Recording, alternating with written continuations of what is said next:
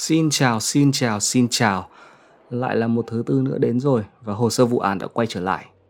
Với những thính giả mới thì xin chào, tôi là Eddie Vũ, người sẽ đồng hành cùng bạn trong chương trình này. Podcast sẽ được phát trên Spotify, Apple Podcast và tất cả những phần mềm stream podcast mà bạn yêu thích nhất. Đừng quên đánh giá chương trình, đăng ký và bật nút chuông để nhận được những số tiếp theo. Nếu mọi người có bất kỳ câu hỏi thì hãy liên lạc qua địa chỉ email hosovuanpodcast@gmail.com. Hôm nay chúng ta sẽ cùng nhìn vào vụ án được gợi ý từ một thính giả.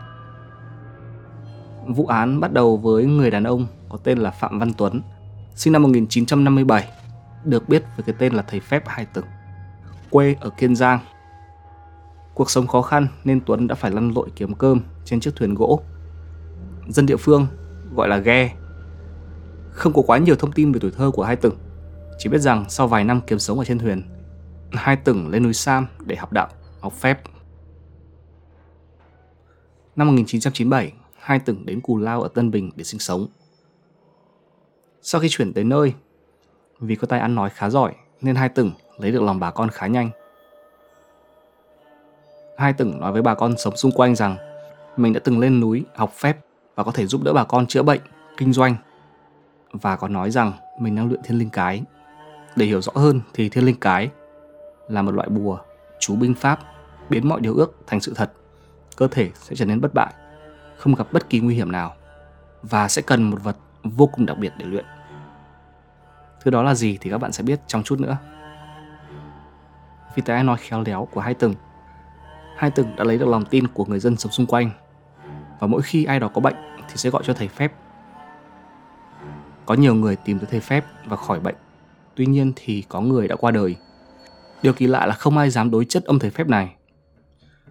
Có thể bạn sẽ cảm thấy đây là câu chuyện khá ngớ ngẩn. Đi tìm một ông thầy Phép để chữa bệnh bằng cách niệm thần chú thay vì tìm đến bác sĩ. Nhưng mà hãy nhớ rằng đây là cuối năm 90 và đầu năm 2000. Công nghệ thông tin như là Internet không có quá nhiều như bây giờ, nên rất khó có thể tìm hiểu rõ hơn về một chuyện thần bí như vậy. Với tôi thì tôi không biết là có thầy phép thuật hay không, nhưng mà tôi sẽ tìm đến bác sĩ trước khi tìm tới thầy phép. Bất kỳ ai ở Cù Lao có vấn đề gì đó không chắc chắn thì sẽ tìm tới Hai Tửng. Lâu dần thì tiếng tăm của thầy phép Hai Tửng lan ra khắp địa bàn.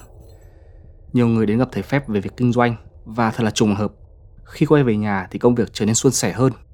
Hai Tửng dựa vào sự mê tín của người dân lừa đảo để chuộc lợi. Ban đầu chỉ sống ở trên thuyền gỗ, nhưng sau dần đã có đủ tiền để mua nhà, sống ở trên bờ. Tuy nhiên lại cách xa khu dân cư.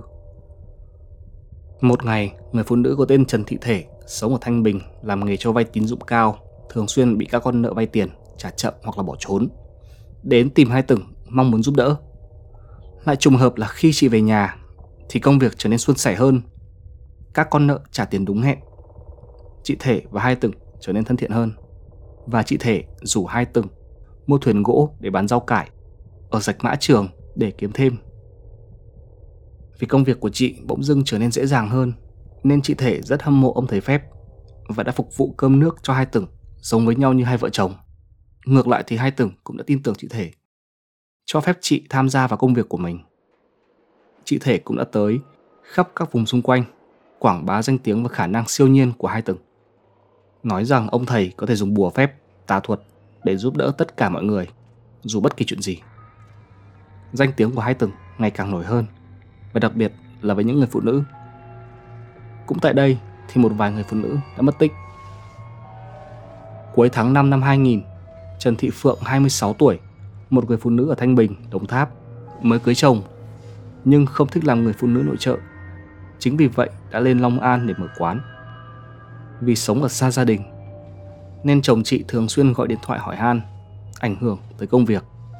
Chị Phượng không muốn nói thẳng với chồng, nên mẹ của chị Phượng đã giới thiệu tới thầy Hai Tửng nhờ làm phép để chồng không gọi điện nhiều, ảnh hưởng tới việc kinh doanh. Buổi sáng chị Phượng cùng mẹ tới nhà thầy phép thì Hai Tửng nói rằng mình đã nhận một đám giỗ và hẹn chiều sẽ giúp. Buổi chiều chị Phượng lấy xuồng trèo đến tìm nhà của Hai Tửng. Đây cũng là thông tin cuối cùng của chị Phượng. Sau vài ngày mất tích, gia đình của chị Phượng trở nên lo lắng và bắt đầu đi tìm. Thật là vô tình, họ đã phát hiện được thi thể của chị, được chôn trong một cái hố dài 1,6 m bề ngang là nửa mét và được chôn ở dưới một lớp đất dày khoảng 25 cm. Khám nghiệm tử thi đã xác nhận chị Phượng đã bị giết rồi mới chôn. Ở bụng có một vết mổ để đưa ruột ra ngoài. Lý do chết là bị siết cổ. Ngoài ra thì có dấu hiệu của xâm hại tình dục. Và điều kỳ lạ là phần kín bị cạo lông. Một lần nữa, đây là ở đầu thế kỷ 21 nên việc cạo hay tẩy lông ở Việt Nam thì khá hiếm. Thêm nữa, trên cơ thể có nhiều vết chảy xước và có dấu hiệu là bị cướp tài sản. Mẹ của chị Phượng nói rằng con mình đã đi gặp thầy phép Hai Tửng. Cảnh sát tìm ngay tới nhà của Hai Tửng, đưa vào đồn để hỏi cung. Ban đầu Hai Tửng từ chối thẳng thừng, nói rằng mình không hề có liên quan.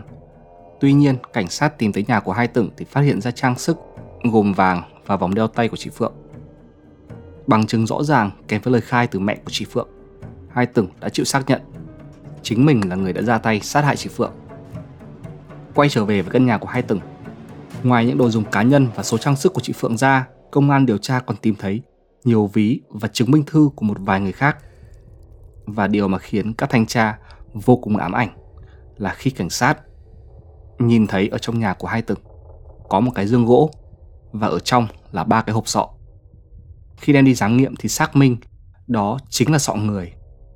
Công an ngay lập tức tra khảo Hai Tửng, tìm lời giải thích.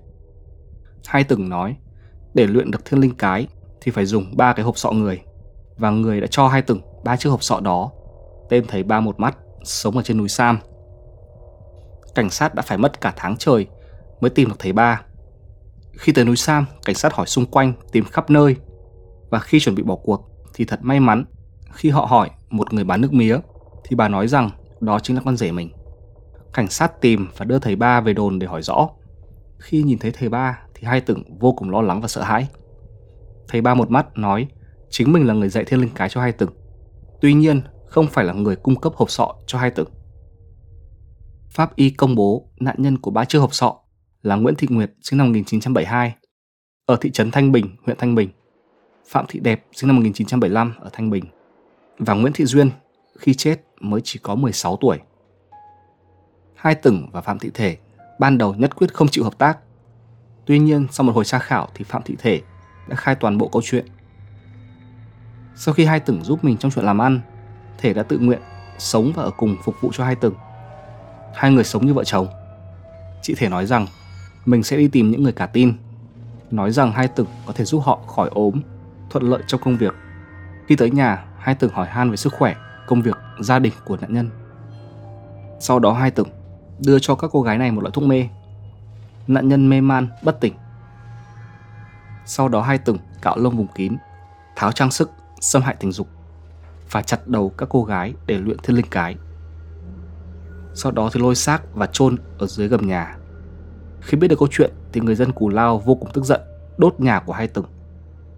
Chính vì điều này kèm với việc trong năm 2000 thì nước lũ dâng cao, các điều tra viên phải khó khăn lắm mới có thể khai quật được thi hài của 3 cô gái. Giám định pháp y cũng đã xác nhận 3 chiếc hộp sọ thuộc về 3 cô gái đó.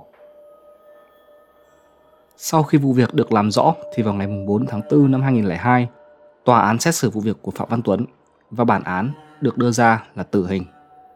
Trước khi đưa ra pháp trường thì Tuấn vẫn kiên quyết nói rằng mình đã thành thạo luyện được thiên linh cái và sẽ bất tử, súng đạn sẽ không thể làm gì mình. Tôi không biết trên đời có phép thuật hay là tà thuật hay là ma thuật gì đó hay không. Và tôi cũng không theo bất kỳ đạo hay là tôn giáo nào cả. Chính vì vậy, tôi không có khả năng nói tới những chuyện tôn giáo và đức tin. Nếu bạn là người theo đạo Phật hay là đạo Hồi hay bất kỳ loại đạo nào đó thì tôi hoàn toàn tôn trọng, bởi đó chính là đức tin của bạn. Nhưng mà thứ tôi hy vọng có thể nói được, các bạn có thể hoàn toàn đồng ý hoặc là không, nhưng mà tôi nghĩ rằng đây mới chỉ là suy nghĩ thôi. Bất kỳ loại tôn giáo nào hay là cuồng giáo nào đó mà yêu cầu phải giết hại một ai đó thì không bao giờ được phép tồn tại. Đó chỉ là suy nghĩ của tôi thôi. Ngoài ra thì tôi cũng có một vài suy nghĩ về bản án tử hình.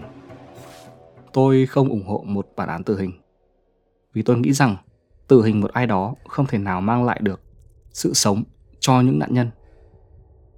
Một bản án tù chung thân sẽ khiến cho những người gây án dành cả đời của họ suy nghĩ về những chuyện mình đã làm.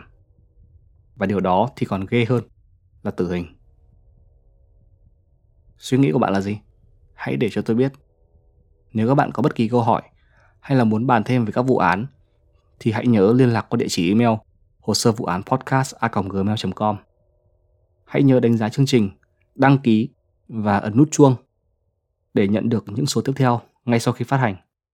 Và đừng quên, Chủ nhật này, ngày 26 tháng 9, Hồ sơ vụ án sẽ kỷ niệm 10 số đầu tiên với một số đặc biệt. Các bạn sẽ không muốn bỏ qua số này đâu. Cảm ơn mọi người đã lắng nghe. Tôi là Eddie Vũ, đây là Hồ sơ vụ án. Xin chào và hẹn gặp lại.